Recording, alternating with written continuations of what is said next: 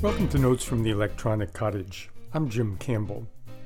Our Fifth Amendment to the U.S. Constitution states, among other things, that no one, quote, shall be compelled in any criminal case to be a witness against himself, end quote. There are lots of historical reasons for this inclusion in our Bill of Rights, including, unfortunately, the use of torture to extract supposed confessions from people who are not otherwise willing to speak aloud to authorities. In addition, however, there was a sense at the time of the Constitution's formation that our minds and our private thoughts are sacrosanct, and that no matter what might be going on in the wider world, an individual could retreat to his or her mind and find a safe haven for ideas or thoughts or memories, and no one else could intrude in that place. As we mentioned on a recent edition of the Electronic Cottage, that place within our minds is perhaps not as secure as it once was in the face of new technologies that have some wonderful promise and, at the same time, some terrifying possible applications. Not very long ago, to enable people to control things outside of themselves by simply thinking about those things, for example, a paralyzed person controlling a robot arm or typing out a message on a computer screen simply by concentrating on the letters of the message. It was necessary to physically place electrical contacts within the tissue of the person's brain. The benefits to a paralyzed person might be worth the risk of implanting such devices.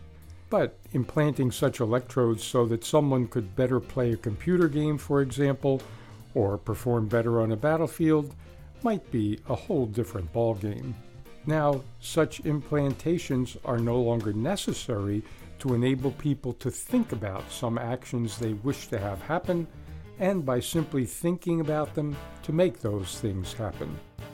As we mentioned on an earlier program, new BCIs, brain computer interfaces, are appearing, which are essentially wearable devices Think a winter cap or a football helmet with sensing electrodes. These devices can be put on or off at will, and they can interpret brain signals much as implants have done in the past. Those brain signals can enable people to control external objects, whether computer games or military drones or virtual reality environments.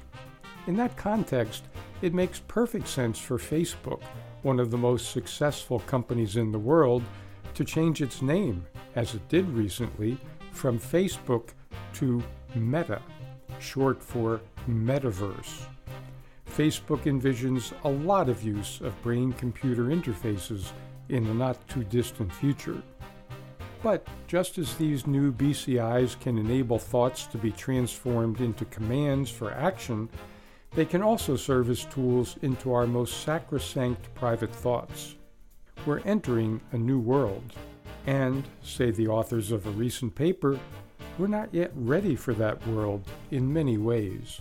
Quote, if in the past decades neurotechnology has unlocked the human brain and made it readable under scientific lenses, the upcoming decades will see neurotechnology becoming pervasive and embedded in numerous aspects of our lives and increasingly effective in modulating the neural correlates of our psychology and behavior.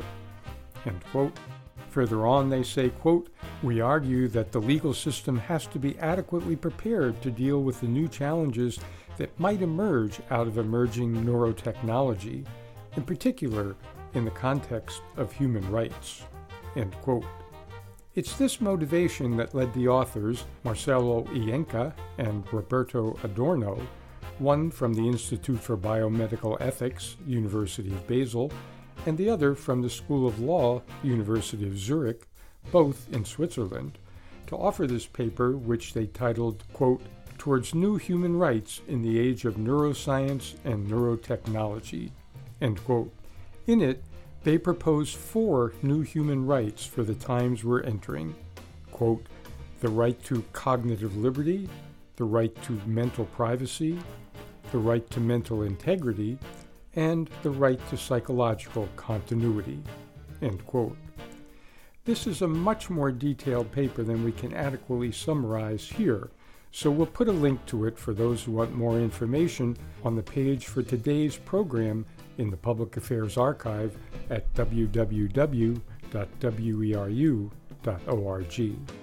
Let's take a very quick look at the new human rights being proposed here.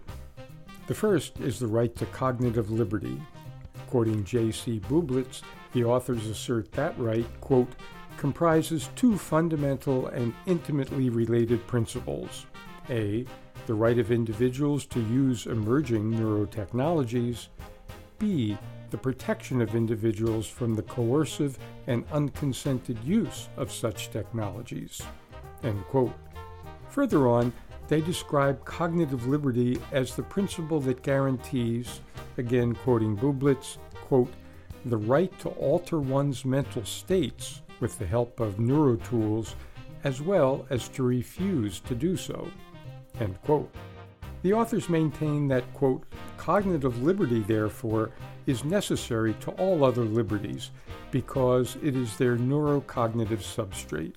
As such, Cognitive liberty resembles the notion of freedom of thought, which is usually considered the essential justification of other freedoms, such as freedom of choice, freedom of speech, freedom of press, and freedom of religion. End quote. That's all well and good, but ponder part of that suggested right for a moment the right to, quote, alter one's mental states, end quote.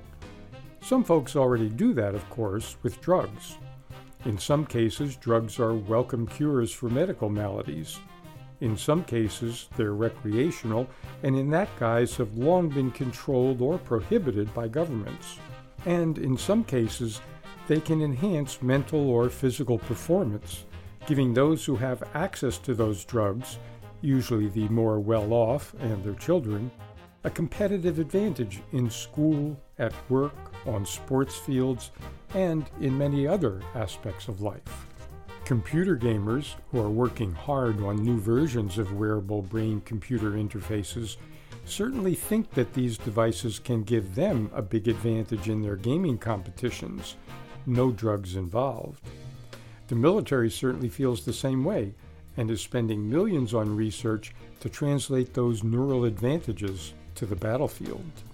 The author's version of cognitive liberty, then, may have more ramifications on the social level than their paper examines, and we'll continue pondering this suggested human right along with the others that the authors propose, right here on future editions of Notes from the Electronic Cottage.